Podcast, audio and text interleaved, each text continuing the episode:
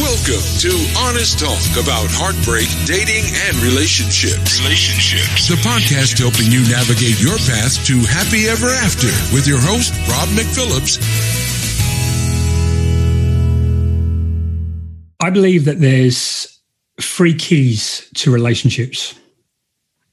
So um, that's what we're going to do in the next three meetups. So tonight we're going to talk about key number one.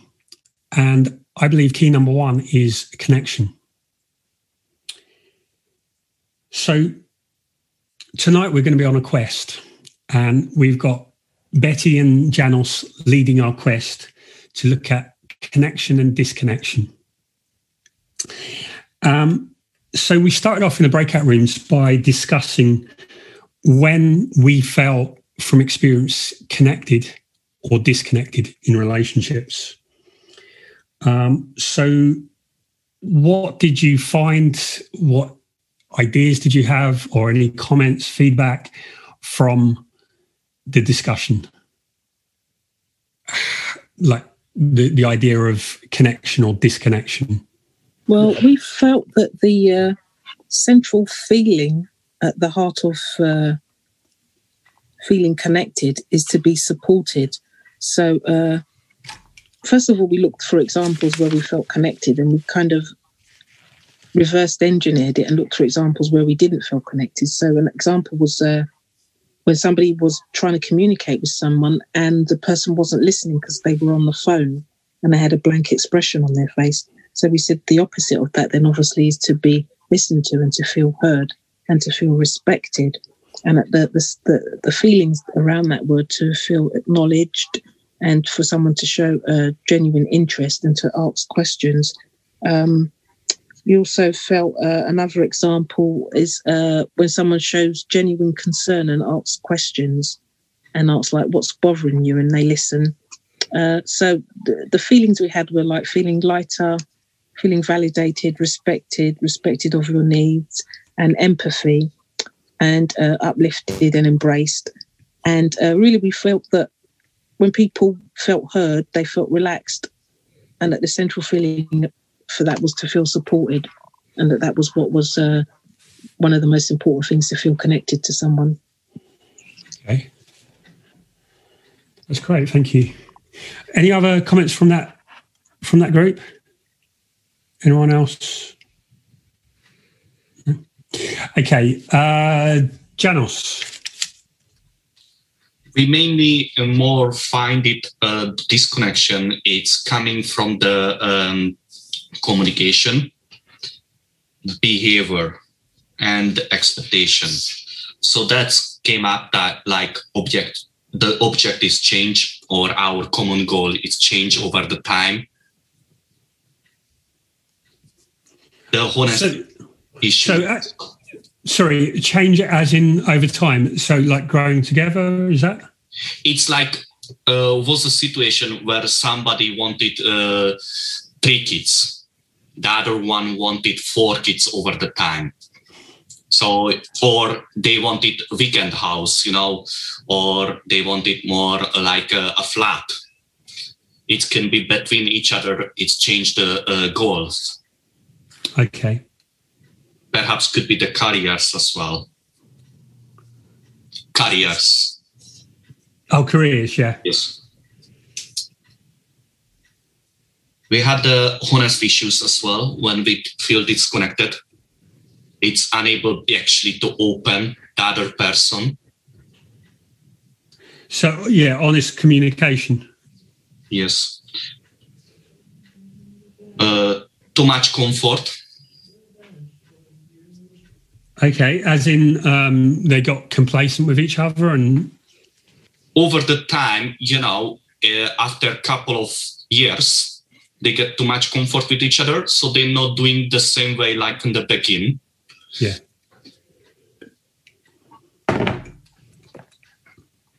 Uh, too much takings and not compromise. One person taking too much, the other one is not compromise. Okay distance, getting critic and cold, distance, and it's getting critics and colds. Okay. Lack of respect and the person not presence. Okay, so so like the other group said, there where someone's you're talking but not really there. Okay. Can I add something there, Rob? Yeah, sure.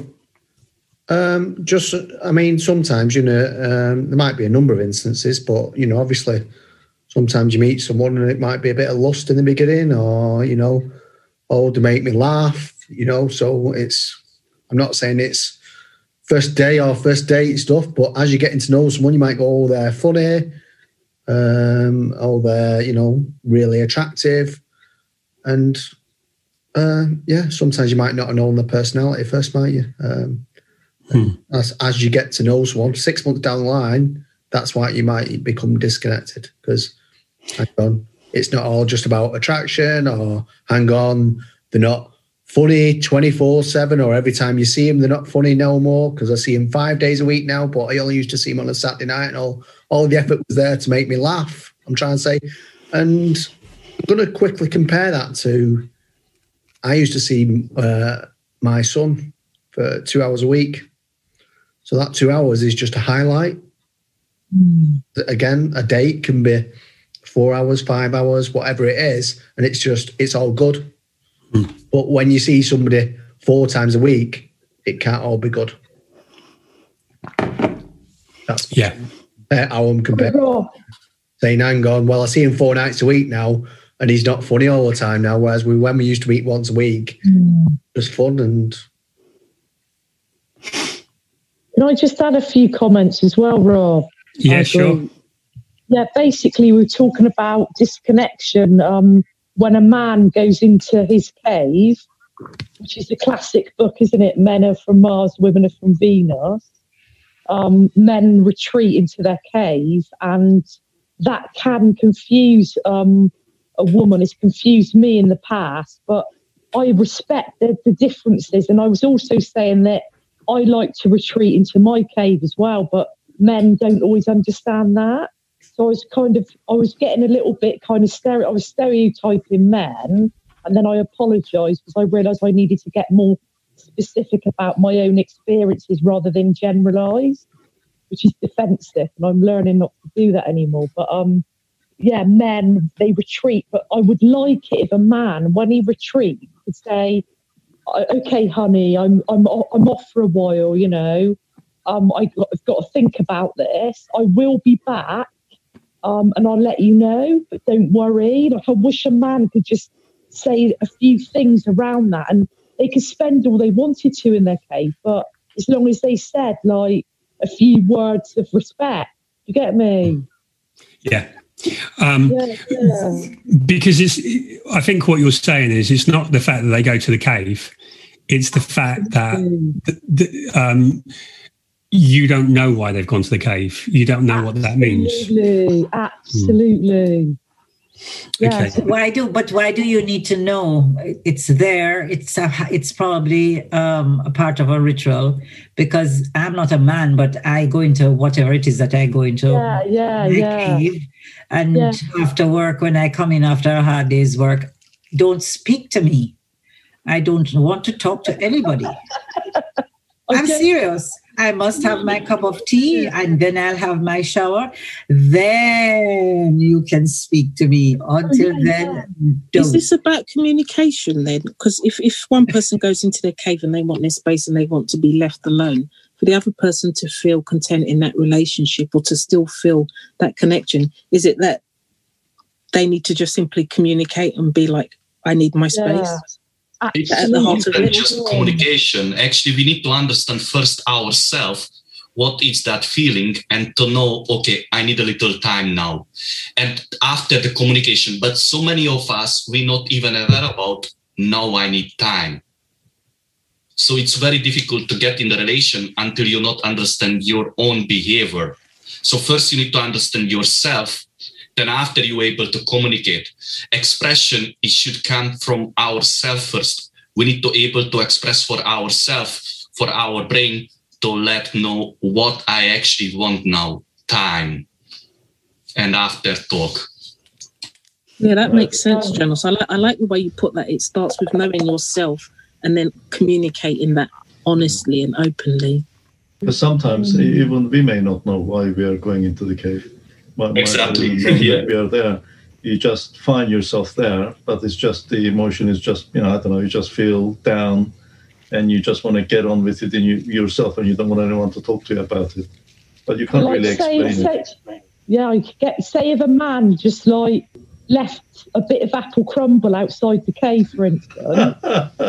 Funny that you would, say that. That would, that would make things really, really easy. Whereas a man tends to kind of get, in my experience, when I've got into my cave, rather than getting some apple crumble and custard afterwards, they've got really moody and kind of, where have you been? What, what, you know, and it's like, hang on a minute, you can go into your cave, but when I go into my cave, there's like drama I'd yeah, much you know, rather you know, have Sarah, I'd just like to say it's actually chicken and black bean sauce and noodle chow chow mein this time. Look, Sarah, it's very simple. Make a ritual. You put out your socks in the door or your tie. Sorry, that's my time. Thank you. And you teach your partner. That's simple, no? But I think that if we are communicating in general, we should have um, developed a sense of what a person, uh, what makes a person tick, your partner tick, what yeah. um, what their their work life is like if it's a stressful type of job um, if they have long days they come in very tired um, etc etc and i think we can go some way in helping them um, by trying to understand just based on the cues that we're seeing from them as well and in that way mm. we can mm. have a proper conversation um, mm. we can ask questions um, because sometimes you're doing things and you don't even realize that what you're doing is affecting the other person negatively. Mm. I think and what's simple sometimes what's happening because women are waiting for the men to arrive home so they able, they able to express their days but no, no, no, no, no, no, no. sometimes opposite as well i'm not saying just one side but they just arrive home and they need couple of minutes to switch off. But mm. sometimes they should do that outside. But what most of them they do in front of TV. Um, excuse me. I'm not Woman waiting at home for a man to come home, and I see Rob is dying with laughter. okay, but sometimes it's opposite. You know? uh-uh. Man is waiting for wife to come home. Wife is the wife is the big wig, and husband is junior to wife. wife. Husband is waiting for wife to come home. What about that situation? No, come on. Yeah. I used to work seven days a week. Okay, I was on call because I, I at, some points, and I used to travel a lot. I used to go to a lot of international conferences. Husband had to stay home with baby, even though there was a helper. Okay, so I am the grumpy one. I am the one who, when I come home, right. I have a cave, not him. Yeah. it goes, you know, in other words, I'm not blowing my trumpet. Okay, I'm just saying that it goes both ways. And Definitely. we both need time to decompress and have some space. And to my mind, if I didn't have that time to not speak, to let my hair down, just to take off the road clothes and just feel like a human being. I don't want to hear your problems. Don't tell me about who stole what in the office and who did whatever. I can't accommodate it. Give me half an hour and I'll listen to you afterwards. I'm all yours. But just yeah. give me that space. And I, people are often scared to be that honest, though, aren't they? Generally, yeah. Or yeah. if you try and communicate these things, like no one's perfect. Um, but I think like when we do go into that cave, just to give some indication of that's what's going on, even if it's not perfectly communicated, just to give some indication sometimes can be better than being left confused and then it just makes things worse, I guess like if you're married, yeah, yeah, like if you're married, I absolutely get you know your partner inside and out. You know all the nuances and all the mannerisms, and you can like you know you can play off the cues, you know. But when you're first dating, I was talking about when you first go out with somebody and you're learning about them, say in the first six months, and they're sort of giving you stipulations not to like go into your cave, and and yet they they don't contact you for like ages, and then suddenly they they appear and say hi, and you think, where the hell have you been? Like, you know, there's no communication. There needs to be more communication. You know, it's so important. One of my love languages is how a man communicates with me. That is my love language. Not how many presents I get, but how I'm communicated with. And whether they bring the apple crumble or not. I'm not going to leave that one down, am I? Can I, can I ask I- a question I- about the point that Daz made when he was saying about if you start off seeing someone only one night a week and it's novel, and then you see them more and it's not so novel? How do you maintain the connection then? Okay. Um, yeah, that's perfect timing. So, whenever we talk, every problem or every situation has different levels. There's the level of the content, and that's where we're talking at at the moment. And when you talk from the level of the content, it's very emotive, um, and you can't really see much other than where you are and the, and the actual conflict. So there's the content, there's also the concept, what it's about, and then there's the concept context. So we're going to go a bit abstract and look at the context so that we have a full understanding of connection, how it forms, what it's about, how we develop. And then the quest is going to be then to bring it back down to the content. So we have a, a bird's eye view um, and so we can see the different sides. Okay, so um, right, so we, so we're going to go abstract. Um, okay, so you know, there's the old. Um, okay, so first of all, we, a quick thought on this and your first responses to what is connection and what is disconnection. I think connection is to feel known. And to feel known, you need to feel seen and heard and respected and valued. Okay. Spot on, mate. Love that. You should write a book. You should write a book, you know. Love it. Love what you say. Does anyone else have uh, any any um, views on connection, disconnection? Connection is uh, things in common, know you're being listened to, uh, and not just if I, I take it um, if somebody's listened to you and they've they've heeded on what you what you've told them. So hang on, I hate it that you keep putting your feet up on a buffet. Two days later, or every day of the week, the next week, you're still putting your feet up on the buffet. But again, I'll give a quick example. One of my exes, sometimes when she got annoyed, she'd uh, try and make sometimes moments of making me jealous with other men. And I kind of said, she thought that'd draw me closer. And I said, no, it pushes me away. And yet, two months down the line, she'll go, you should be spending more time with me when I go out on a night out, you shouldn't want me to go out. Um, I do have other men who try to chat to me. So trying to make me jealous, going, but if you would want to see me absolutely 52 weekends a year, then I wouldn't get that attention. So trying to say, hang on, I am being, you know, other guys do try and chat me up sometimes when I go out with the girls. So it's like, so I'm trying my little point of saying, hang on, I'm not just are you being listened, are you acting upon what I'm telling you? Is my summary to say, hang on, I'm telling you, don't keep trying to make me jealous because it's just scaring me off you. Hmm. So You're acting upon what you're being told also. So you're not Yeah. listening, you're acting upon it too.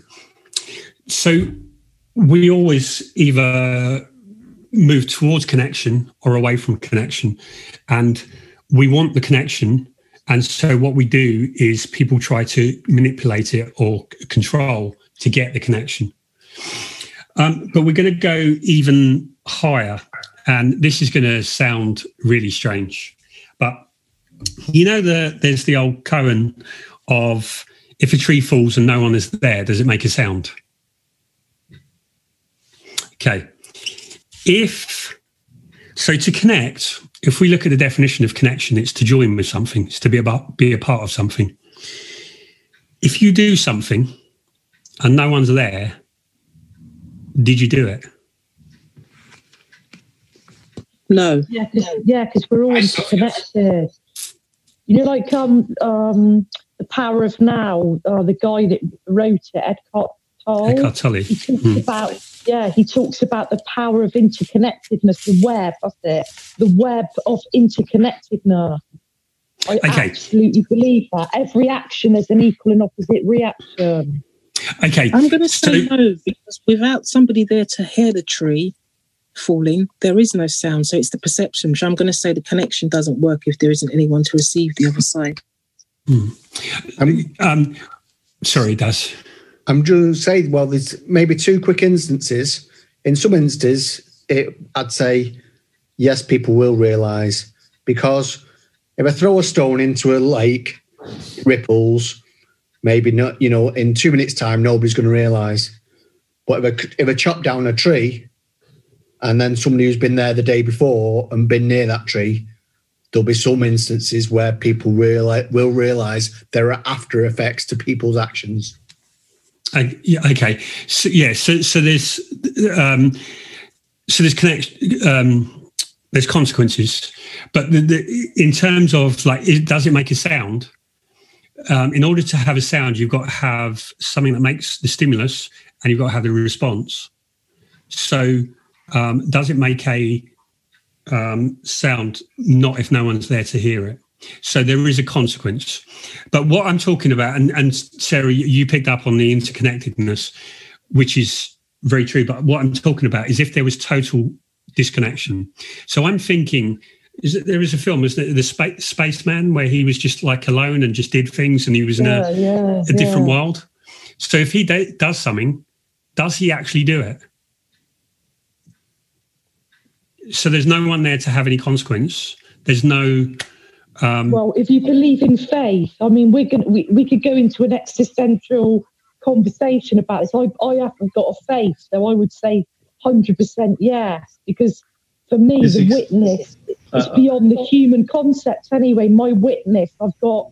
I've, I've got a faith, so I have a witness. You know, there's always going to be a witness. Sorry, what's the example you're did- asking? Somebody's in space and what happened? Yeah, there's a film, uh, The Spaceman, where he um, goes up to a space station and he's completely alone on the planet. He, um, so he's living there, um, surviving, but he's got no, no one. Um, so there's no one around. So I'm just thinking about that. If it's you, indeterminate. There's If you What Yeah. If- Yeah, But well, I mean, this this just comes. Sorry, this just comes back to Schrödinger. Is the cat dead or alive? Until you observe it, it hasn't happened. It's physics. Uh, so therefore, it's indeterminate state. Until you observe it, it hasn't happened, or not happened. So it's indeterminate. You can't say either way. because you have not perceived. But if you you the person who's doing the action, if you have expended energy, then you have done something. You have observed it yourself. Yes. Yeah. It's about meaning of shared experience as well, maybe. Um, as in, I'm not too sure if I can explain that to you already, but obviously, yeah, and I might come back to that one. yeah, okay. But, but Um, sharing things and, and it meaning. Yeah, I think that's called intersubjectivity, the shared meaning. So you've got the two individual people, and then the overlap is the shared meaning. It's Mm. called intersubjectivity. It's really interesting. Intersubjectivity is an interesting concept to read about. Okay. So another way of of looking at it is I I remember a few years ago my daughter was into Minecraft when it first came out, um, and Minecraft is I, I played it with her once or twice, and it's basically you start with nothing. You're just this person in this like la- blank landscape, and then you have to go and get stuff um, and like chop down a tree or get this block or something, and you build your house, and then you build like a deck around, and then you build weapons and you hunt animals and all these kind of things, and so gradually you build your reality. Um, and when I was thinking about it, that's really how how we build our world. It's we connect to institutions, we connect to family, we connect to people, we connect to ideas, we connect to beliefs, we connect to cultures. And all of these create our experience of life. Okay. Does that make sense so far? So, um, so our reality is created from connection because in disconnection like who are we without that connection?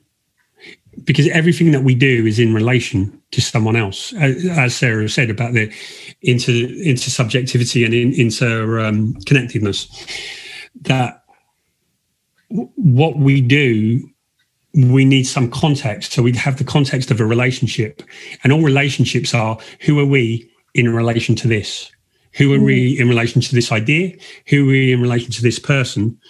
So our experience and our meaning of life is created from our what we connect with. Does that make sense? It's more like the experience. More like the experience. Yeah.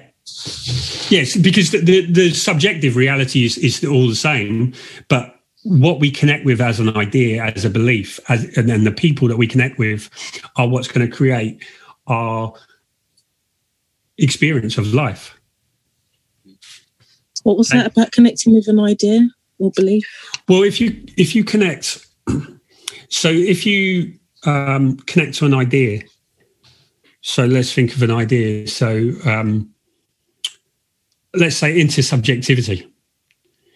Now, if you've never heard of that, never thought about that concept, you'll go through life without ever noticing anything.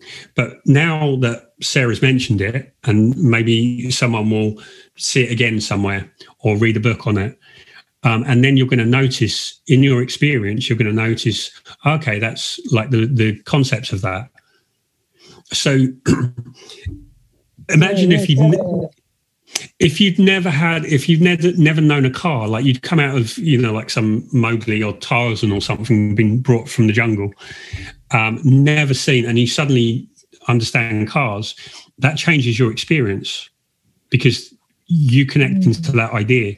So every so the internet has changed um, i don't know we're probably all old enough to have experienced life before internet. Has anyone not known life before internet so the internet has changed all of our experience because, like, definitely when I grew up, there was, you know, we never had that, and then suddenly we're shopping online, we're meeting people online, we're we're all here talking online. So that idea has changed our experience. The people that we meet, the relationships that we have also change us so that we learn something from this relationship. We, we get exposed to different ideas different personalities and so we learn from that experience. So um, connection is really the core of relationships. Connection isn't a part of relationships. Relationship is a part of connection because the experience of being human is about connection because that's that's more um, about how we create the reality. It's about the quality of reality that we have. So the when we're in a relationship and we feel connected, that's when we feel love, we feel validated, we feel alive, we feel um, all of those things are about when we're deeply connected and when we're deeply connected with someone or with an idea or with an experience um, or you like if we really believe if we're really devout religious um, and we really connected to those ideas, that makes that brings us life, energy, love, all of those things. When we're disconnected from something, we feel the opposite. Does that make sense so far? Yeah, yeah, makes perfect sense. Okay, so for the next level of the quest is to look at not just in terms of relationship, because we're going to go bigger here for, first, because what we're all looking for from the relationship is connection. So if we understand connection, then like in a, in a higher level sense, we can then come back and bring it into the relationship. Like then we are, because we understand connection better, we can understand it within the context of a relationship. Does that make sense? So, um, Betty, your group was talking about connection, weren't you? And uh, Janos was group was talking about disconnection. So, um, uh, Stella, I think everyone else was here. So what we do is we broke up up into two groups, and we're on a quest, looking to understand connection, and the other group is looking at, to understand disconnection. So we're going to go back into the breakout rooms and to try and break down.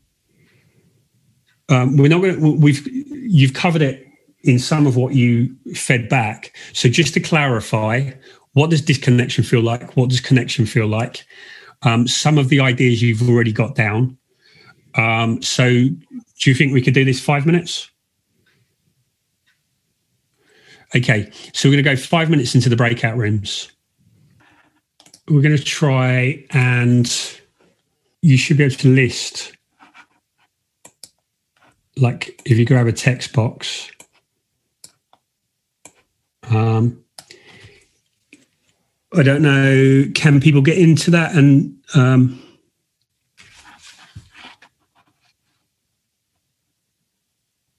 and add their contributions not that i'm aware Okay. All right. So uh, let's start with the disconnection group. I can't add it, fortunately. We got the low confidence. Okay.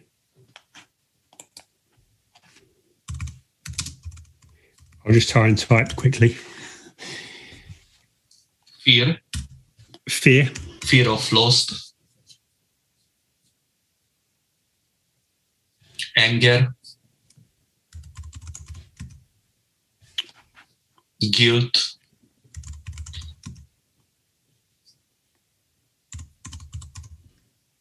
grief, sadness, pride. Pride? Pride. Pride. Pride, yes. Yeah jealousy, and shame. Okay. And I also resentful in there. Sorry? Resentful as well. Ah, resentful. Oh, resentful, yeah. Can I, Anything else? Irritation, irritated. Ah, you did, yeah.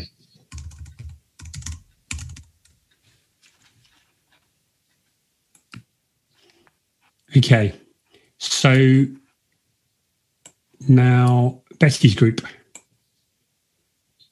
Uh, it looks like we might have done disconnection as well, actually. Okay. Uh, I so you give got similar.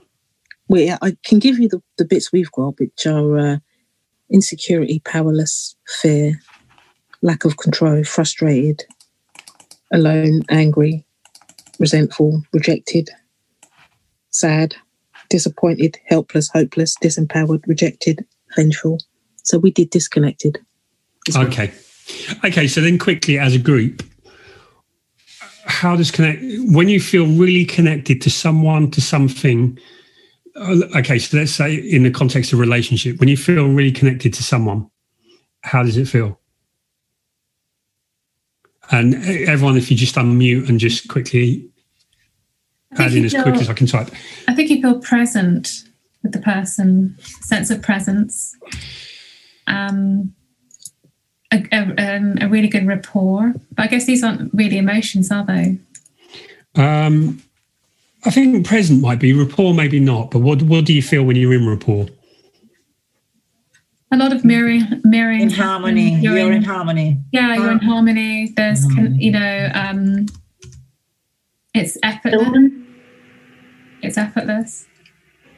Okay, um, so effortless is there effortless an emotion? Not really. Relax. Sorry. Re- yeah, uh, Um, yeah, so yeah, so relaxed. Relaxed, yeah, I guess. Fulfilled. Comfortable. You're less relaxed. That's relaxed. Love. Is that laugh or love? Love. Love. Love. but it could be laugh also. it's a kind of connection actually. You need to know how to laugh with other person. Content. Content, yeah. Content. Feel present. Secure. Yeah, I Isn't was it funny that this- belonging actually, a sense of belonging as well. Mm. And seen. Courage. Is that courage? Courage. Yes. So you have more courage because of it. Yes. You feel more fulfilled. So obviously because of that, you're actually more brave. You go out and you do the things. Powerful. Mm. So like willingness as well, we could say. Sorry, Like motivate. Willingness. Willingness, Willingness. to do more things. willingness is willingness emotion. It's, the, Enthusiastic. it's a kind of okay, brave rather than more willingness. Okay. Oh, courageous is brave, isn't it? So Hmm. Yeah. Uh, It or would it would it be would it be a mix of confident A confident, yeah. Could confident more. willingness? Um, sorry, someone spoke and I didn't. I missed it. Enthusiastic. Okay. Was there another one? Upbeat. Motivated, but I think probably enthusiastic covers that. Yeah. Light-hearted, happy. Joyous. Joy, yes. Yes. That's actually how can we forget happy? Uh, Right. Can everyone see that, or has that gone off the screen? No, can see it. yeah. Yes. There you go. Okay. So, all right. So now when we look at this, what what does that tell us about connection? So when we look at the scale from disconnected to connected, More opportunity to connections. sorry. More opportunity to connections. Oh yes, yeah, and and this this really goes to what the the Gottmans talk about relationships. They should be a safe cocoon that that gives us the courage and the bravery and the confidence to go out and do all the stuff that we want to in the world. So, okay, so this is why I say that connection is the key of relationships. It's the it's the bigger thing than the relationships um, what we're really after is connection. Um, and relationships are a part of or a mechanism through which we get that connection. Okay, so I'm going to. Sorry, I was going to say, I guess it goes, it's almost like a spectrum from a low energy level at this connection to a high energy level of connection. yeah. Yeah. So you get, uh, David Hawkins. Yeah, I did. Uh, did, Love it. Did you see? Uh, how do I stop the share? Stop, stop, stop, stop, stop, stop share. Stop share. Okay, yes. yeah, so basically, um, that's what this book is about. Um, and he says power is when you're above the line, which is all the things of can being connected. And force is where you're trying to control things, you try and force things to happen, which is when you're disconnected. Um, okay, so all right, so we talked about that. Now, so now let's talk about. you, uh, a couple of people mentioned about like in a relationship how you lose the connection, or how do you deepen the con- connection. Um, like Daz was talking about, um, you, you, like you, you have see someone in a dating relationship, and then as it becomes more serious and you see more of them, the novelty um, and rather than being the highlight of the week, it just becomes ordinary. So I'm just going to share um, share this image. Oh, so this isn't um, like a definitive thing. It's just something I, I just knocked up quickly um, before this. Um, but basically, when you look at a person, they they start from themselves, and then they because they start to connect with ideas and they connect with the culture and they get conditioned by the culture that we are in, um, and somewhere they pick up values and then there's identity is like somewhere as a toddler as a toddler grows up they get a sense of themselves being separate. There's a like a stage in child development where they're not aware that they're any different from their surroundings. And then they just it's when they like babies start to look at themselves in mirrors and and realize um, that then like there's a separation from them in the world and that's the forming of identity. And so m- most of what we do is because of who we believe we are. Um, and then there's roles. So we play roles. We become. We're. A, I'm a mum. I'm a dad. I'm a. Um, I'm an accountant. I'm a um, uh, sports person or whatever you are. And then we have affiliations. So I work at Coca Cola or I'm um, I'm a Catholic or I'm a um, whatever.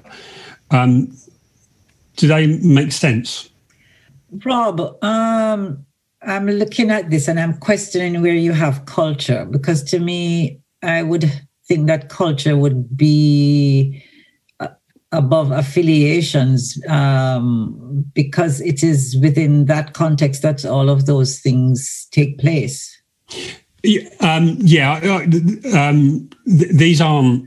Uh, this isn't really a set model or anything. It's just something I put together quickly. Um, so I think uh, culture could be. It could be weak, but it's also there's there's something about when we grow up if we grow up in the in the Western world, we're given a certain culture and we believe certain things. So, like in our world, it's very individualist, individualistic, um, and we have that orientation. If we grew up in, say, Japan, we'd have a very um, different idea, and it'd be less individual and more um, about you know, like there's, there's a kind of a dif- difference between the Eastern world and the, and the Western world in terms of individualism and community. Um, does that make sense?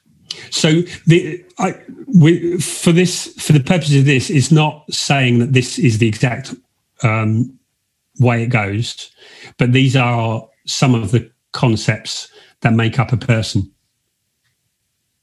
So it may not be that order, um, um, but these are the different, some of the different levels, and there are more. Does that make sense? Yeah, I, was just thinking about it in the sense that um, your culture um, defines you as long as you're in that culture. Well, even if you leave it, some aspects of it still um, will follow you wherever. And so it um, contributes to all of those other or influences all of those other um, issues that you have. Uh, Same the family as well. well our family um, from the childhood is what our beliefs are coming from yeah. our parents. I was going to say that actually, like in cultivation, if it was a plant, it's the soil that that plant is, that seed's being planted in. I think that's what you mean by culture. There is the wider sense of culture, but there's also, you know, how we're cultivated, if you like, mm. our immediate um, environment. Yeah, I, I, think there's different levels. And the level that I had in mind was, the, yeah, that very first, your first awareness of the world mm. comes from that. So, so for example, if we look at accents, they come from where you are in the first seven years generally. Um, and big, all, in those seven years, like 70% of all our neural connections are wired up in the mm-hmm. first seven years.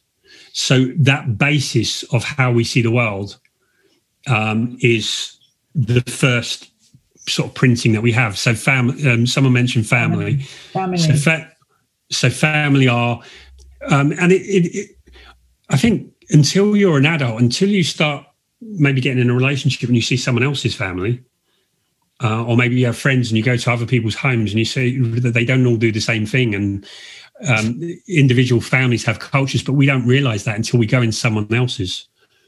Mm. Um, so I don't know exactly um, wh- uh, where the where those go, um, but they are different levels. So, for example, like the affiliation of where I work is much less than um, a value that like I'll live or die by. So last it was last week we did the hill I die on, and that's really the values that are really core that mean everything to you. And so where you work, that's transitory. Um, and there's certain cultural influences that are very superficial. So wouldn't you say then that um, next to core self, then probably familial norms? I'm trying for the term. Yeah. Um, that's because that's your cocoon. That's what sets you up for life.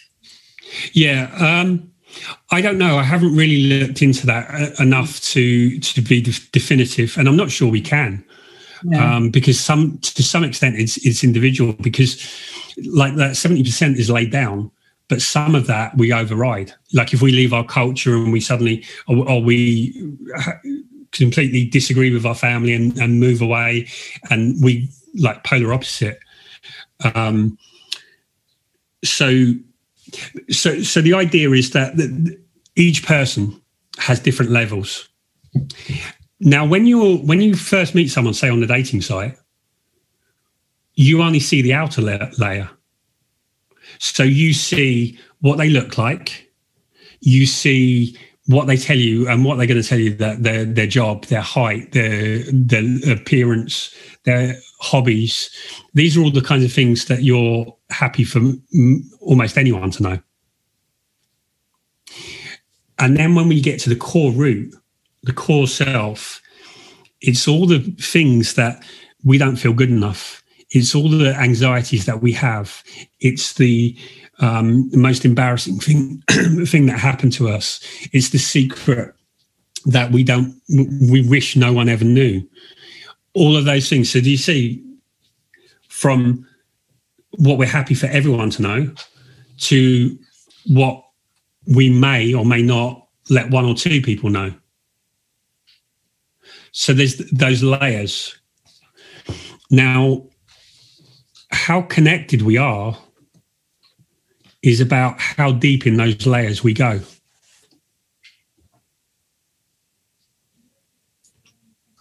Does that make sense?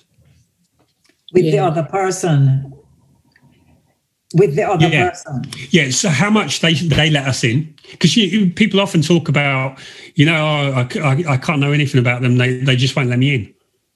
Someone's got so much defenses that they just keep you stuck at a certain level. This is as much as you know about me.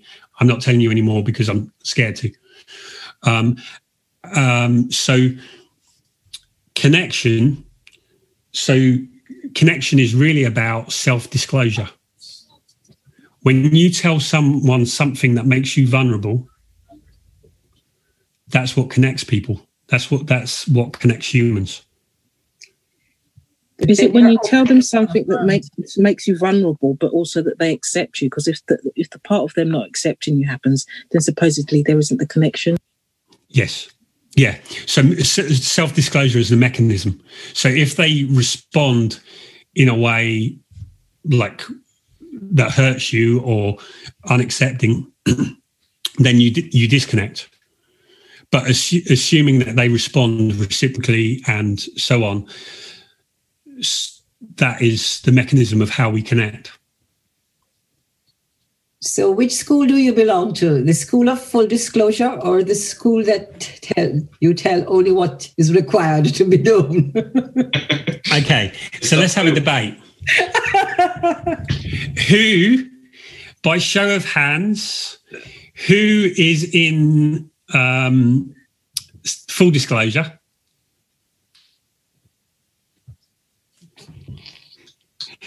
And who is in non disclosure?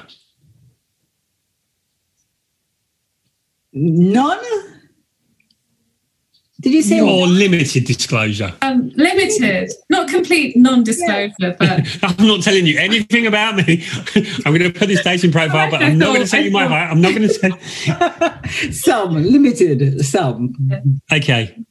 Um, so gradual as well, isn't it? You know, well, you know that somebody gains yeah. trust, respect. Um, but then again, you know, whether you've got 10 layers and like you used to compare it to an onion, saying, well, hang on, you know, as you peel it off and you reveal your layers, you might still only want to reveal nine out of 10 because you, uh, um, I don't know. Not as you have to jump one way or the other. either full disclosure you know, or non disclosure. somebody might have had a bad childhood and they might say, you know, I'll tell you three things out of five, but I don't want to discuss all five. I don't want to dig up the past. Yeah. I'm thinking. I think, I, I think this is more about you know about a bad child. Which or, one you tend to, isn't it? Rather than um, it's really full disclosure. Well, um, no, I, I, think Daz is right. I think there is a point. Everyone's got a set point of how much yeah. they'll let someone in. That point is the amount of connection you're going to have. Because if you don't let anyone any anymore, you can't connect any that much more what makes that set point? Does that relate to attachment style? Fears, yeah, really, uh, attachment and um, anxiety and, and fear. Because what's the cost of letting someone in? Well, the risk against you. The, the risk that you could you could get rejected because you're vulnerable. But it's, having the courage to, to, to take that risk. But I'm wondering when you talk about a set point that seems to be an, a, a habitual level, uh, that's probably something a person isn't doing consciously, and that sounds like it relates to attachment style. Often, and and it can also be other things, and it's, and it's not like you're only going to go there that far, but it's it's um, okay. This is where I'm comfortable with, and it doesn't mean that that doesn't change. Uh, and and this isn't like you, it, we're not like books that there's 300 pages and once we get 200 pages there's nothing else to know about us because we're continually writing the, the book. So there's always more layers. Um, but if you like it, the, the if you look at like someone who has the best relationship they'll know almost everything about each other and trust each other to, to share that so it's it's about how much you let him because people change because the other thing I, I think you said earlier, Daz, was that, um, or, or something to do with like people people will change. We you people think that everyone is the same. You know, like I I know you so well, therefore I don't need to know you this 10 years later. Whereas actually none of us are like a 300 page book that's written and we never change. We are a 300 page book that's writing and in 10 years we've got another 300 pages. And what happens in relationships is people think that okay i've read that 300 pages i know everything about that book. But actually in those 10 years they've been rewriting the next book. So there's always more connection but the level of all of the positive things that we talked about in the list of the confidence of all of those things they come from the connection. Now, if you get to that level and you think, I know everything about that person, then you start to disconnect because they've moved on and you're still there. So you're disconnecting. And th- the idea of saying, like, I know everything about you is comes a, it's like disrespectful isn't it it's like saying I, I, know who you are when when i haven't really and so that's on a disconnection size Does that make sense? Are you sense? saying that we have to keep we have to keep learning about someone rather than thinking we know everything? Yeah. Okay. So we're we've all lived a few decades. Um, do we know everything about ourselves? No. So I mean, like all the time, we're learning about. I can do. You know, people are always surprised that they can do something that they couldn't do. That um, like unraveling the human personality is so deep that none of us can do it. Um, and to assume that we know someone else because we've lived with them for, you know, like we've seen a snapshot of their life for 10 years is, um, so that's really comes down to when, when we talk about integrity, respect, kindness, respect is the key, one of the key drivers of a relationship. This is what respect is, is understanding like, who are you? Um, and I want to find out constantly because if you that's that's where someone feels validated. That's where someone feels um, they have more self-esteem. They feel seen. They feel understood. They feel connected. They all of those things that we had under connected. That's the mechanism of how you have that connection. So you're saying to always be open and interested. that's the, the three keys are integrity do what you say and then this is respect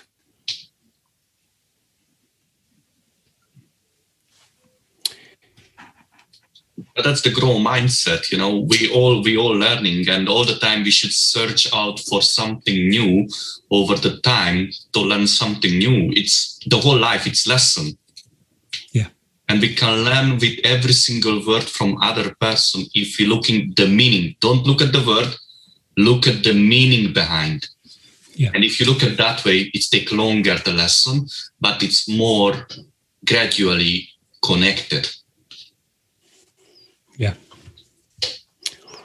yes so it's I was just about to say, uh, but say one thing we could 12 months ago, what you a lot of people didn't know about each other was how we would deal with the pandemic without going into it all. But you couldn't say, I know everything about you and I know how you'll be without being able to go to the pub, without being able to go out for a meal, having to work from home. There's a lot of things, uh, maybe, you know, maybe Rob, uh, maybe two years ago, you you might have had this, uh, well, pre-internet, let's say, you might have had this and get 10 people in a room. Well, now you're doing it virtually. Yeah. Um, that, that's an interesting point. So, who has learned something about themselves during this pandemic?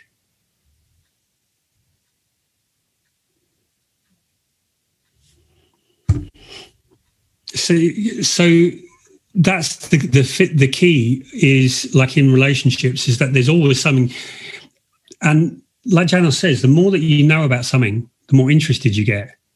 So you know, like a, a like people who hate maths at school, they're like, "Oh, I don't do maths. I don't do maths." Because I, I had this with both of my daughters, and I was like trying to help them with maths, and they're like, "Oh, no, no, no." And then as soon as they start to understand a little bit, they it, becomes easier. Now, it's probably not the best example because neither of them love maths. But do you know, like when you start when you start something like you don't know, know nothing about like um, me for music or art or fashion or anything like that I, I, I wouldn't even know what are the main concepts but once you know enough to appreciate you because you have to know enough to appreciate it but once you do that whole thing of mastery is like fascination with it. Because you can see how many more branches and, and the more you have to have knowledge to know um, what you don't know um, and to know what you what to study basically. Like the more that you know about something the more you're aware of what you don't know. Mm. David Hawkins really nicely describing this. He actually saying 99% of our brain is silent and only 1% is the knowledge. So you always have a room to improve on that. Well, yeah, I mean, when you look, when you look look at um, like who's tried to meditate, Yeah. Um, and how was it? Begin very difficult. really bloody difficult. but after a year, I can do three hours without problem. Wow. Wow.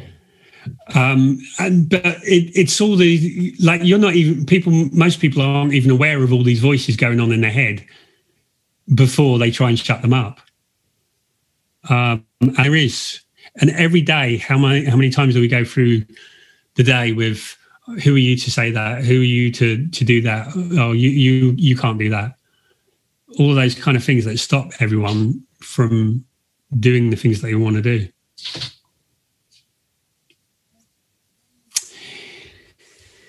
Okay, so so uh, so uh, Rob, it sounds like you're describing connection as a something that's living and evolving rather than something that you do once and then you, you leave it idle and say, okay, we're connected, that's it. It's like if that connection isn't breathing and living, then there isn't a connection. Exactly. Exactly. Um, what, what happens with couples that so in love get married is um, they go, yeah, we're, we're in love. Um, that's it. We're connected. Um, and then it's the assumption that it's, it, that's it. Um, and so, yeah, it is because that's what keeps it alive because that's the life force of the relationship.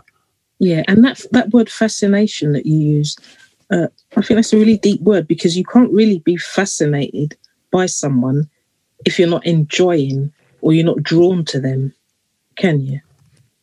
No. But who decides you enjoying that person? Who decide you enjoying that with that person?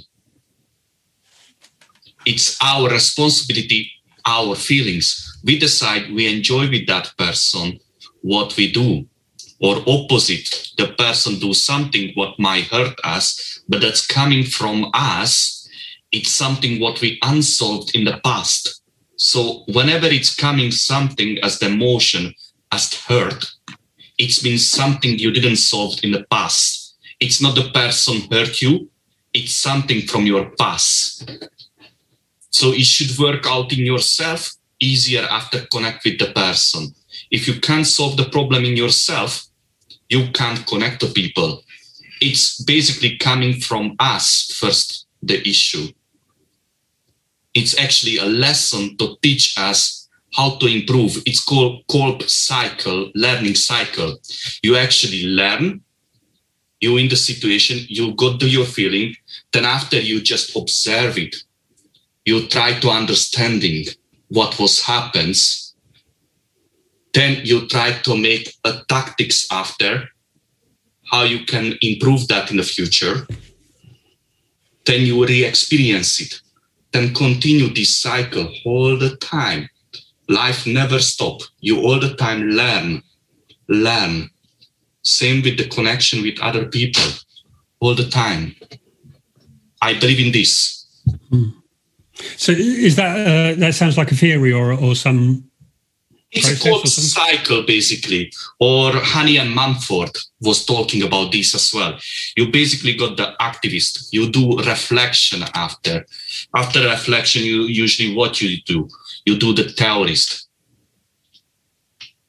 And what was that last one? It's the theory.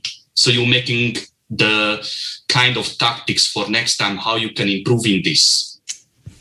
So you learn from the lesson what you could do much better, how you could do better if you learn something from it. Maybe you did your best, and a couple of years later you find something what you could do much better because your knowledge is not there yet. Your mindset it's not there yet. We all evolve our whole time because your emotion level might be this time it will bring you with anger but might be other time you will have pride. So you will be a little bit higher level. So you will different ways solve the problem. But you choose which emotion level you use. You need to learn how you choose your emotion level in order to to solve the issue. So um my my uh, interpretation um so i think the emotional state that you're in determines how you react to something. Yes. So so if you're like if you're above the line, you're going to react very differently than if the same e- example when you're below the line.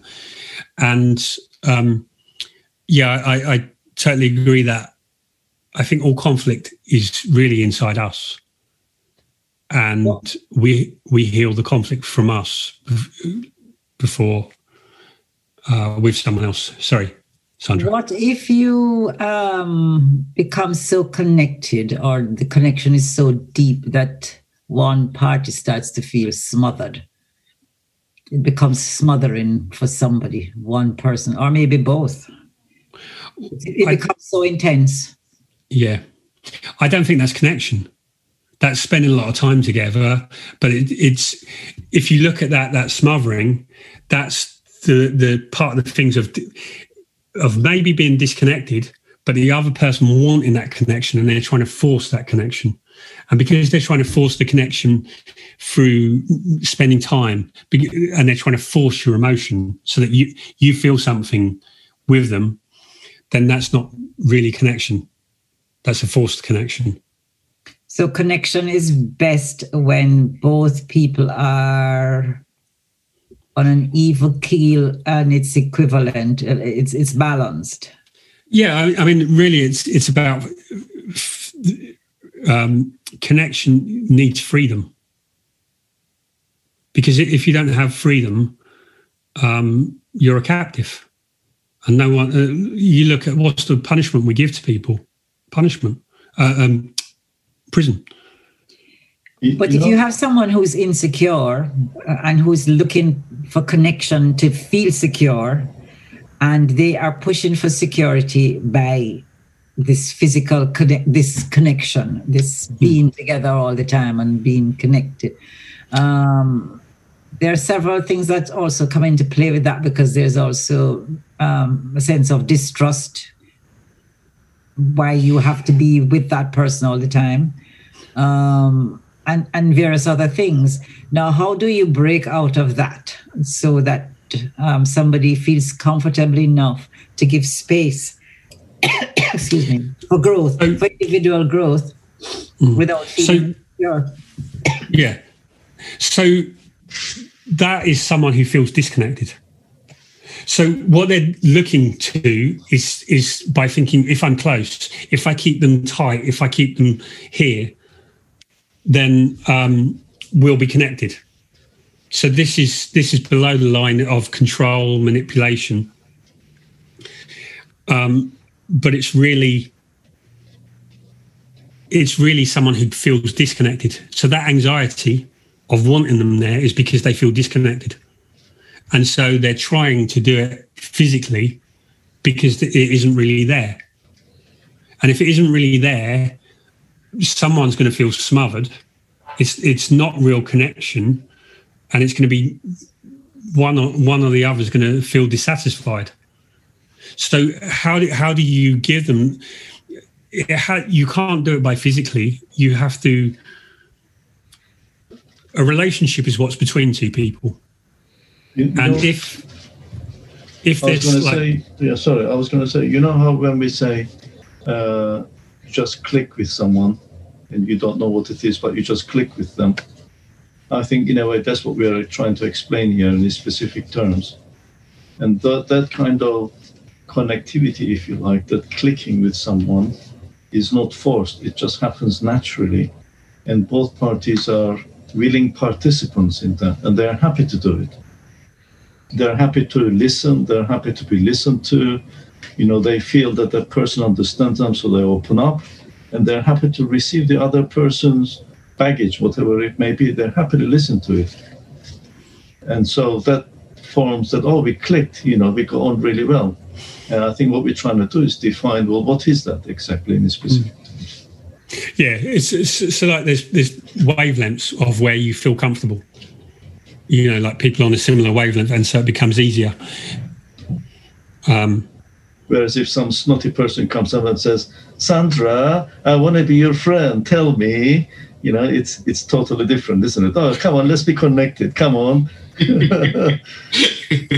tell me your deepest secrets. Go on, go on. I'll listen. I'll listen. yes, but we all we There's no connection, is it? We've all had one of those. Yeah. Well, un- unless it's this guy with the chest of hair, if you remember, I was describing, then that might be different. You know, the one with the car.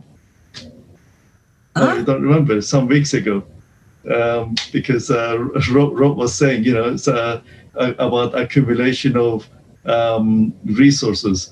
So I said that uh, if there was this guy who had um, bling, mustache, chest hair. anyway, never mind. That, that's about a few weeks ago. You have to go and listen yeah, to that yeah. one. And you've had time to grow the moustache, Errol. I've never grown a moustache in my life, I have to say. Not even on holiday or even lockdown. I shave every day. Even my son says to me, Why, why'd you bother doing all those things? Because I'm on camera. or you're a creature of habit. No, it's about discipline.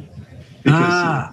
because he says he says to me, okay, I get it that you shave, and okay, I get it that you know uh, all the rest of it. But he says, why do you put aftershave on? They're not going to smell you on the camera, are they? And I said, well, today you don't put aftershave. Tomorrow you stop washing. The day after that you start switching off your camera. It's about discipline. Otherwise, the standards slip can we apply that same level of discipline to a relationship? That's behavior rather than just discipline. It's a kind of boundaries, sorry, more boundaries where you said I like this or I don't like this, and you bend it a little bit, no? But it's also the doing. There's a ritual that you perform, and in the performance of, of that ritual, you are achieving something that you see as desirable and something that you you you, you that makes you um, complete in a sense and it's part and parcel of who, who you are so in terms of a relationship then if you were to look at what do you need to do on a on that kind of basis that keeps your relationship grounded and keep um, yeah, yeah, to keep your yeah, it keeps your relationship on an even keel. Balance, you know, because I think sometimes we forget some of the the things that we used to do in the beginning. Mm that um, keep that you know that, that that help to cement the relationship and we take it for granted that if we drop this and we drop that it's still fine because we are in the relationship. It's like you know that saying oh i've got the wedding ring now so i don't have to try anymore. Yeah. Yeah yeah i think it, it it's like uh, BJ Fogg talks about tiny habits um, and if like if all you have to do to go to the gym to make is, is turn up um, so I look when I haven't been working out for a while, just to go to the gym, just turn up for the first two weeks. Because if you get in the habit of turning up, then you'll do something, and then eventually you do more, and you do more, and you do more. And I think Errol was talking about the exact opposite. If you let that slip, then you'll let this slip, and then you'll let this slip. Um, and so um, they're all triggers for habits. And then within relationships, we have habits. So, like Sandra's saying, initially we date, and we get that connection from the dating and then we get into this domestic relationship where the only thing we ever do is go shopping and argue about the kids and um, who's putting out the bins um, and then we wonder why we we don't have why we lose connection so it is there is certain triggers that set the boundaries and set the the behaviors of of how we're going to interact um, but it starts with the, the like tiny things. Okay, so I'm just going to share the screen and um, I'm just going to go to. So everyone understands the idea that makes sense, or does anyone have any comments on the idea of connecting to someone from different levels? Let's go back to the whiteboard. So we'll get rid of this. Okay, so connection is a spectrum. So we've got disconnection. And then we've got connection. So that's the spectrum, yeah? Now, a relationship is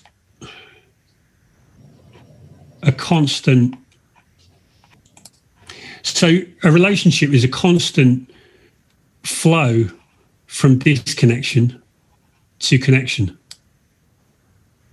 So, we um, so we connect we have connection and then we have an argument and we disconnect and then it's we connect again um, and maybe connect deeper.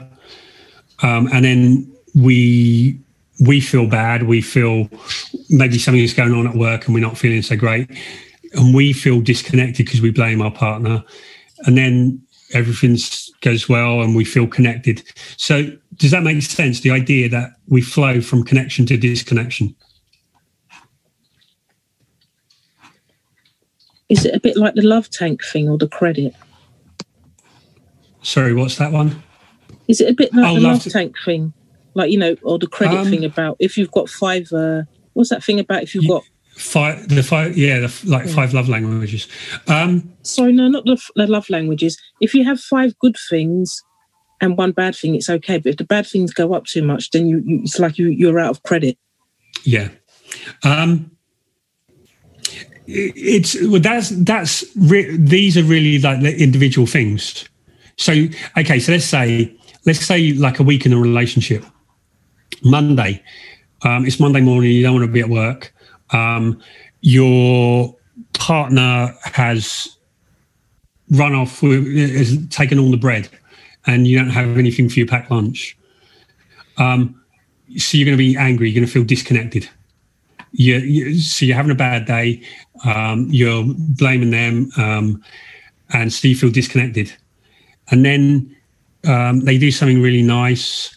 They send you a nice message, or, or they get you lunch or something like that, and you feel really warm and you feel connected about it, about them. Um, and you go out and you you have a nice dinner, um, you feel really connected to them. And then um,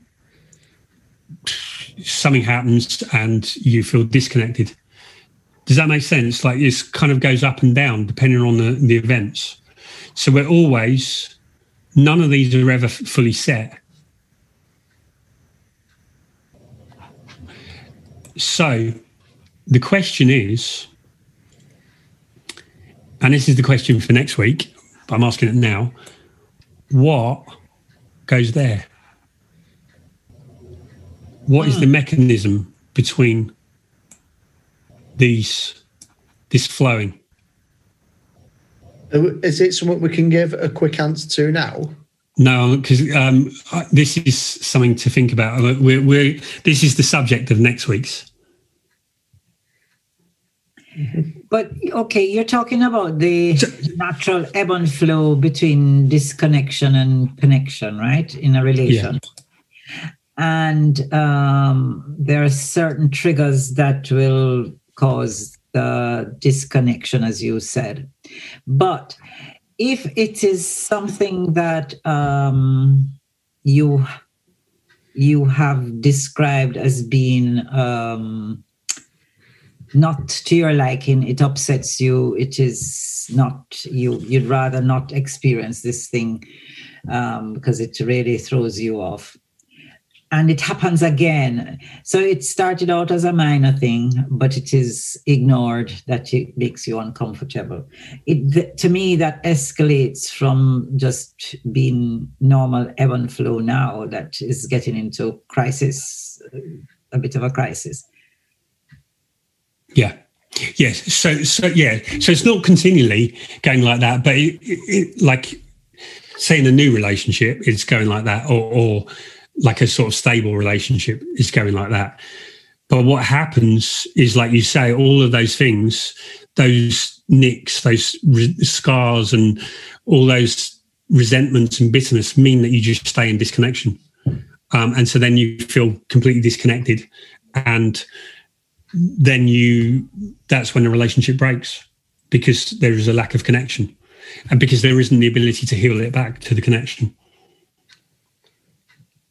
So then the moral to that story is um, deal with those minor disconnections before they pile up together and become a major tsunami and swap the relationship. Yeah. Which I guess comes back to communication again. So, And receptivity. If you are not receptive to what is being told to you um, and willing to adjust accordingly Yeah. or make the effort, then yeah. not going to Right. work. I Learning to say the same thing. Errol. Communication, definitely. Yeah. I, th- yeah. I sense that straight away. You know, we're not mind readers. We don't know what the other person wants or needs. Oh, come on. You know, you got women's intuition going for you. Oh. What do you mean? And literally, yeah, we have our intuition that guides there you us, go. but um, you know, we're never sort of completely, completely right. I don't know. I mean- I, I've been told women are always right. I'm not going to argue that. Don't let that make you passive though, because that is also irritating. Oh, indeed. You can't really know. We can't win, can we? no, Um, this is you can't go yes there, no there, yes there, no there. Uh, no, I've uh, uh, fortunately or unfortunately, I've never been there. But, uh, At the end of the day, there is no right and wrong. It's just different opinion. It's perceptions. Yeah. You see this way the word, I see this way. You only see the word how you wanted to see it. If you focus in this, you will see this way. If you focus on that, you will see that way. You wanted to see just blue, you will see blue. If you want to see yellow, you want to see yellow. You will see yellow. yeah, but you see, this is, uh, and that comes back to what I was going to say about communication in that learning to listen is a skill. And uh, you have to learn to listen without judgment. That's not easy because um, when someone tells you something, I mean, I find because of what I do, I have to listen a lot. And I always keep catching myself presuming something, and I have to stop myself from presuming it speak so that I can actually understand what they're telling me and then ask questions to test my presumptions. So, and because I know that's just my presumption, it's not necessarily the way. Uh, so when you're and bringing that from work environment to a relationship, they they some you think something has happened. It's a bit like the has anyone sort of read the um the Cookie Monster? No. You Not haven't. recently. Oh, oh, hang on a minute. I'll find it. Are you talking about the children's story or something completely different? Yeah, but that actually sounds very interesting because literally what we try to do with our knowledge, we try to understand what, in other words, happening in other person reality, which is impossible because we only get one percent. Even if you live with that person for a couple of years together, you only can see one percent from that person word, and you can't truly understand even if you will live for 60 years, you probably only understand 10% of that person word. Okay.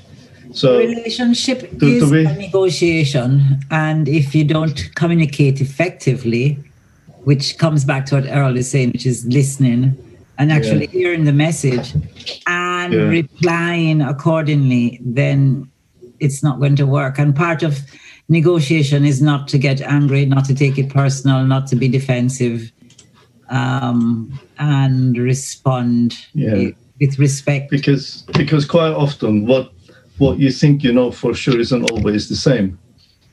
I mean, if you got time, I can read this out to you. If not, don't worry. I'll just send you the link. But um, I don't know. do This is this is like, uh, isn't it Jackanory with Tom Hardy?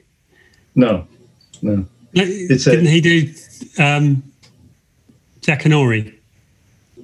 Believe so. Was it was it Jackanory? Yeah, um, I remember um, We've of still women. got talk- that episode recorded, Rob. That one. Yeah. Well, but now we have we have story time with Errol.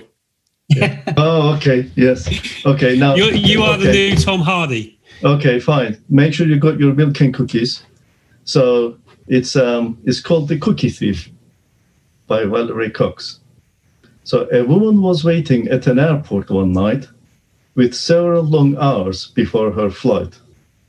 She hunted for a book in the airport shops, bought a bag of cookies, and found a place to drop.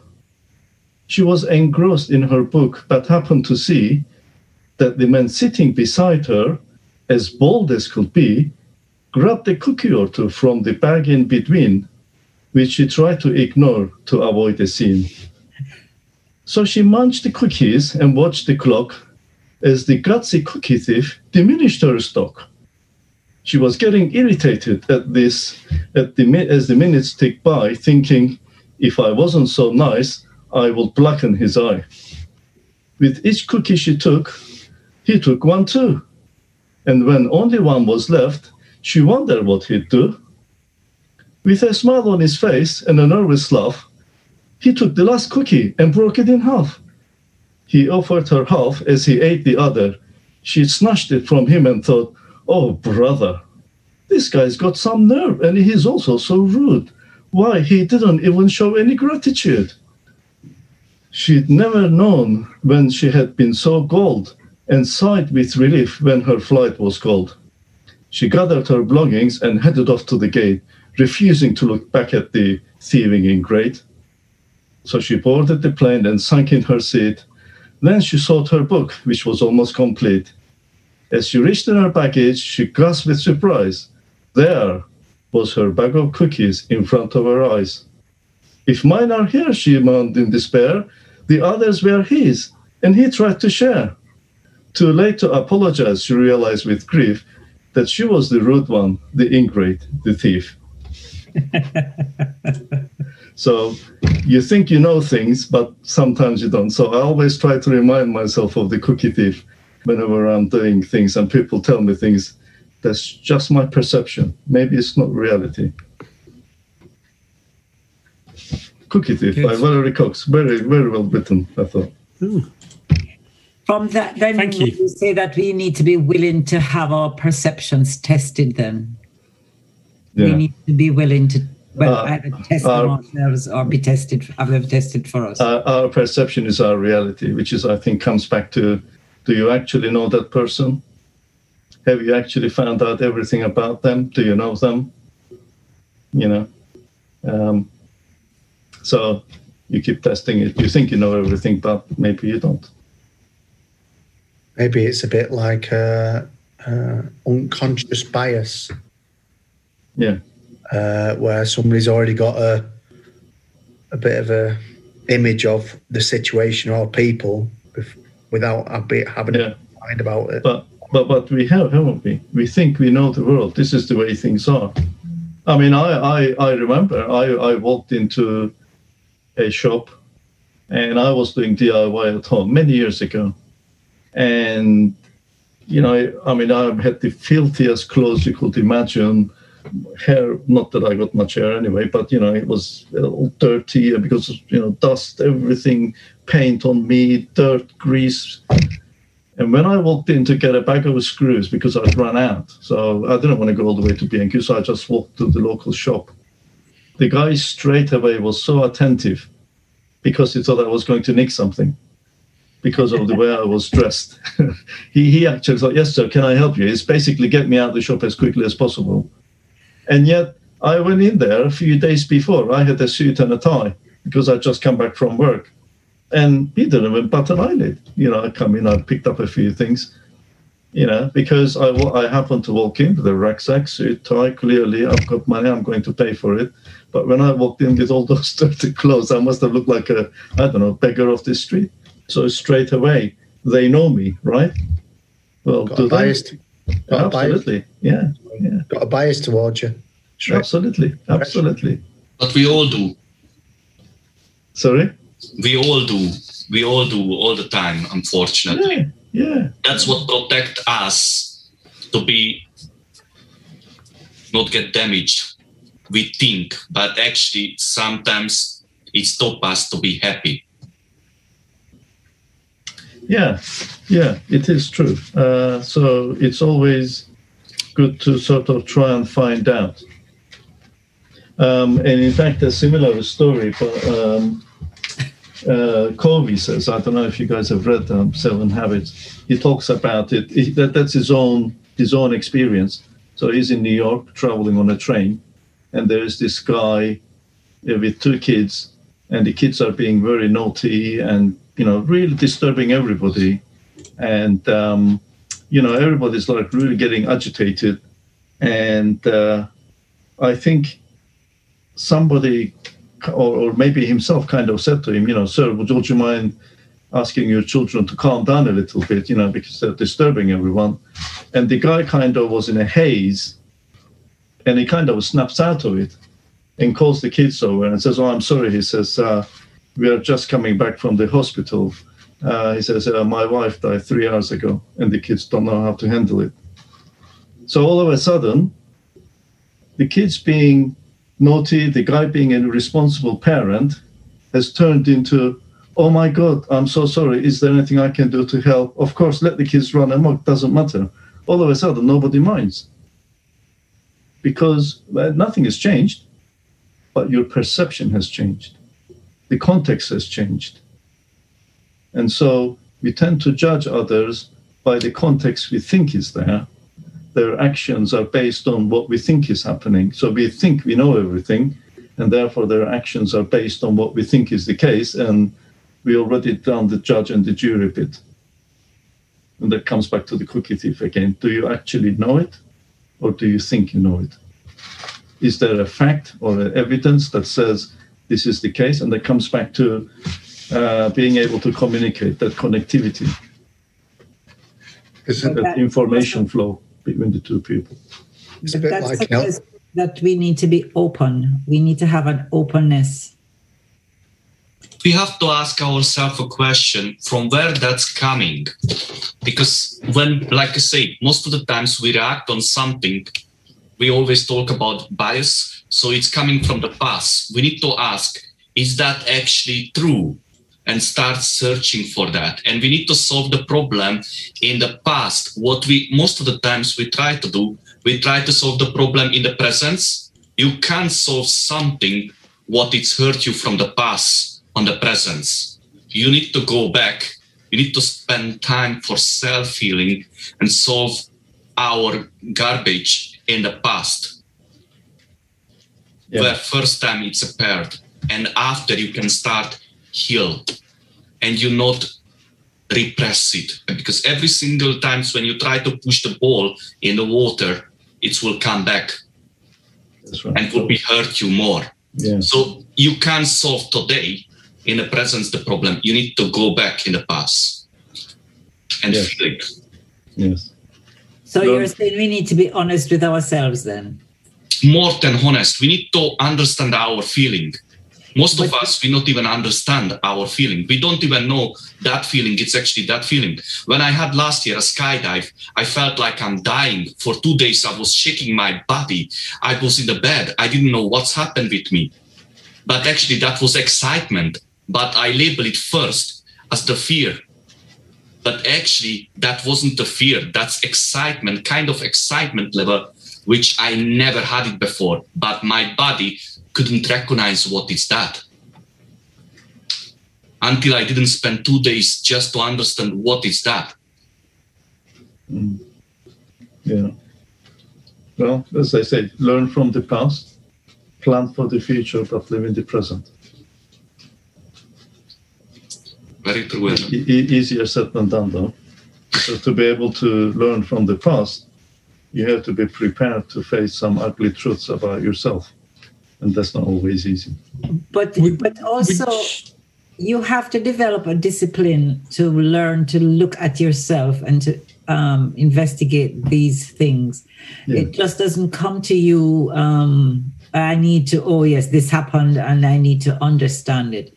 If you don't have the tools to look at yourself and to um, decouple the various elements, you you you you'll still be at square one or you will um, have a half finished unfinished job at best which it probably could be more um, frustrating than helpful to you well that level of you know, we talked about um, the level of disclosure, the level of, to other people. There's that's also because connection is to life, to yourself, to others, to like inner circle, outer circle. So that level of self disclosure is also personal. So, and if you're not willing to look at something, if you're not willing um, to to really dig and get to the truth, then there's only so much connection you can have with yourself. There's only so much connection you can have with life if you're not open to the truth rather than your perception of the truth. How are you defining connection to the self? So, um, how, like all the positive things, well, actually, this was how I was going to finish up, actually. So that keys into it perfectly. So, this today was about connection. So, the, the first ingredient of a successful relationship is connection. And the second one is like, where does that loop? So, that's the question. So, what comes in the middle of that loop? What is the mechanism by which we deepen or lose connection? So, um, we're so just to finish up, we had uh, Janos was leading the quest of disconnection. So, and Betty was leading the quest of connection. So, if you can summarize the connection and disconnection, that spectrum. From me? Uh, yeah, if you if you if you go and then Betty. Betty. Which one are we doing? Um, so you were talking about connection, weren't you? And and uh, Janice was talking about disconnection. Not to put you on the spot. Oh yeah, that's right. Yeah, we were talking about connection first, and we said that uh, communication. Where is it?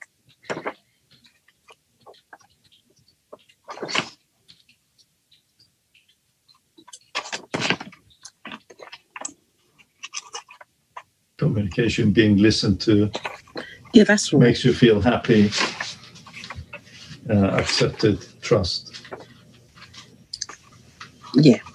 First, we started by reverse engineering and saying what what wasn't feeling connected, like the example of not being listened to. So then we said we wanted to uh, feel heard, respected, acknowledged, and to have someone so genuine interest, which was for them to stay present and ask questions and to be attentive and to actually understand our point of view and for them to show genuine concern and actually listen to what's bothering to us and uh, to ask questions and hear us without judging so that we felt we could be ourselves and to feel heard. And we felt that at the heart of that was to feel uh, supported and uplifted and to feel embraced. And that made us feel content and happy and relaxed. Very good. Thank you. So basically, in these connections, we uh, talk about more about behavior and the communication. Uh, what was the main issue to be disconnected from other people? Uh, mainly, more was the respect and the expectations, which causing these connections Then the feelings behind it, it's quite a few. It's coming up with the fears with the low confidence and the jealousy and the grief. I think most of the times it's literally just the fear of lost, to be self esteem to be not worthy enough. So it's coming from ourself inside this. If we solve these issues inside, it's much easier to connect it with other people because we don't need to search that in other person. We already having and we can give us the gift.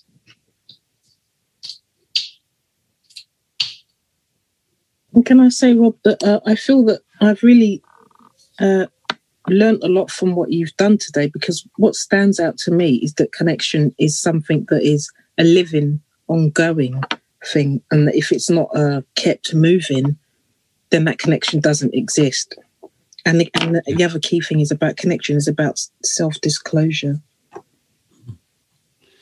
Yeah, um, a relationship is really what's between two people. It's the dynamic, and that's a living thing. Um, and if we don't treat it as a living thing, it dies. Mm. Mm. Um, before we close, does anyone else have any comments? Yes, it's about caring about something and someone outside of just yourself and your own needs yeah. and nurturing that.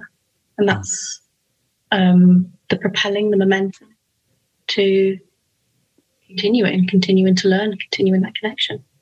Yeah. Yeah. Um, everyone predominantly thinks that happiness comes from things or from themselves.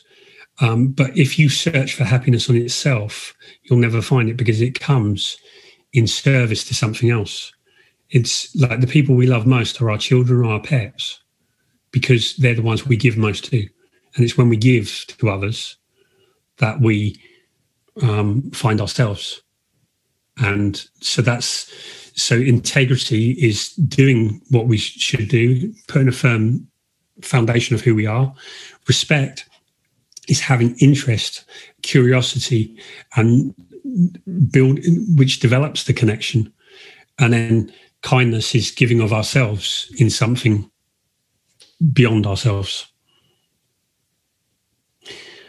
Okay, well, thank you, everyone. Um, and especially thank you for Betty and Janos for leading us through. Um, and and next next week we're talking about the intersection. Um, and so from now to then, every, if everyone can think about what is that mechanism. You're not, you're not going to do a Mar- Marvel special, maybe a couple of sneaky bits. Uh, uh, clo- what, you know, sorry? In, in the closing credits in the Marvel films, you always get to see what the next film is a little bit, you know, a couple of scenes from the next film. Okay, okay. So last was it last week we had um, it was Errol and Sandra, and we've had Janos and Betty. No, last so, week I think I copped out. Uh, I, I, don't think I was here. No, no, it was yeah, it was you because or was it the week before? It was the week before when we went into groups. So, Estella and Nicole, you've got to give the uh, sneak preview of next week. Did I not done that now? I need to develop those listening skills, don't I? so it's it's this isn't the Marvel um, one, but uh, we'll we'll come we'll come to you next week for the for the for the clip. Make you have to be careful now. They make make sure they come. yes. Um, yeah, no, it'll be whoever's here. But if you're, if yeah, if you're there and you're happy to do it, um, right? Actually, I'm. Just, you've just given me an idea. Um, I've been meaning for ages. Is everyone here happy being on camera? Because what I'm what I'm thinking is up on you know like on the the, the meetup the group photo it's like a group from a couple of years ago um mm. oh, you is everyone it? okay if we take a snapshot and and then at least we've got a, an updated do you mean tonight now yeah Wait, I need to. we can do it next time if someone reminds me. next time. Uh, yeah, I am okay. not feeling well today. right, everyone. Brown paper bag. Brown exactly. paper bag. right, everyone, get your um, makeup done, hair done. Um, I haven't got hair. Gown, and that's not fair. If, sorry. I'm saying that's not fair. I haven't got hair to get it done. Well, you got more than me. It's very pretty, Errol. thank you. No, that's very kind of you, Nicole. Even though it's not the right. The thing I'll ask is to have Sorry, are the names going to be on it? Sorry. Uh, you can take your name off, or you can yeah, change your name. Yeah, um, name. But if you can remind me, because I've been meaning to do this for probably about a year, and I always forget. It's like when I used to go to the meetings, I always forgot to take pictures. Um, okay, so yeah, so that's the that's the plan for next week. So everyone, full full makeup, full hair. I'll try and get a wig.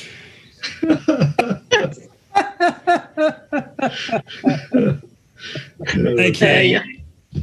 Right. Well, thank you, everyone, and we'll see you next week to talk the Thanks, second, Rob. second element. All Have a good week. Cheers, people. Right. Night, everyone. You see. I won't put makeup next week though. Sorry. Oh, okay. I'll dye my hair blue, purple, red. Mo- which one? Mohican, Mohican style. My daughter's got blue and green hair, so There you go. That's an idea. you can Yeah, have rainbow everyone. colours. Rainbow Yeah. colors. Yeah, Uh, so like everyone have like go from pink to purple to Yes. You mean like how um, Louis Vuitton decided that they're going to do a jumper in the Jamaican flag colors and gave us the Ethiopian flag colors? Because they, they think that Jamaica's colors are the red, green, and gold of uh, Ethiopia.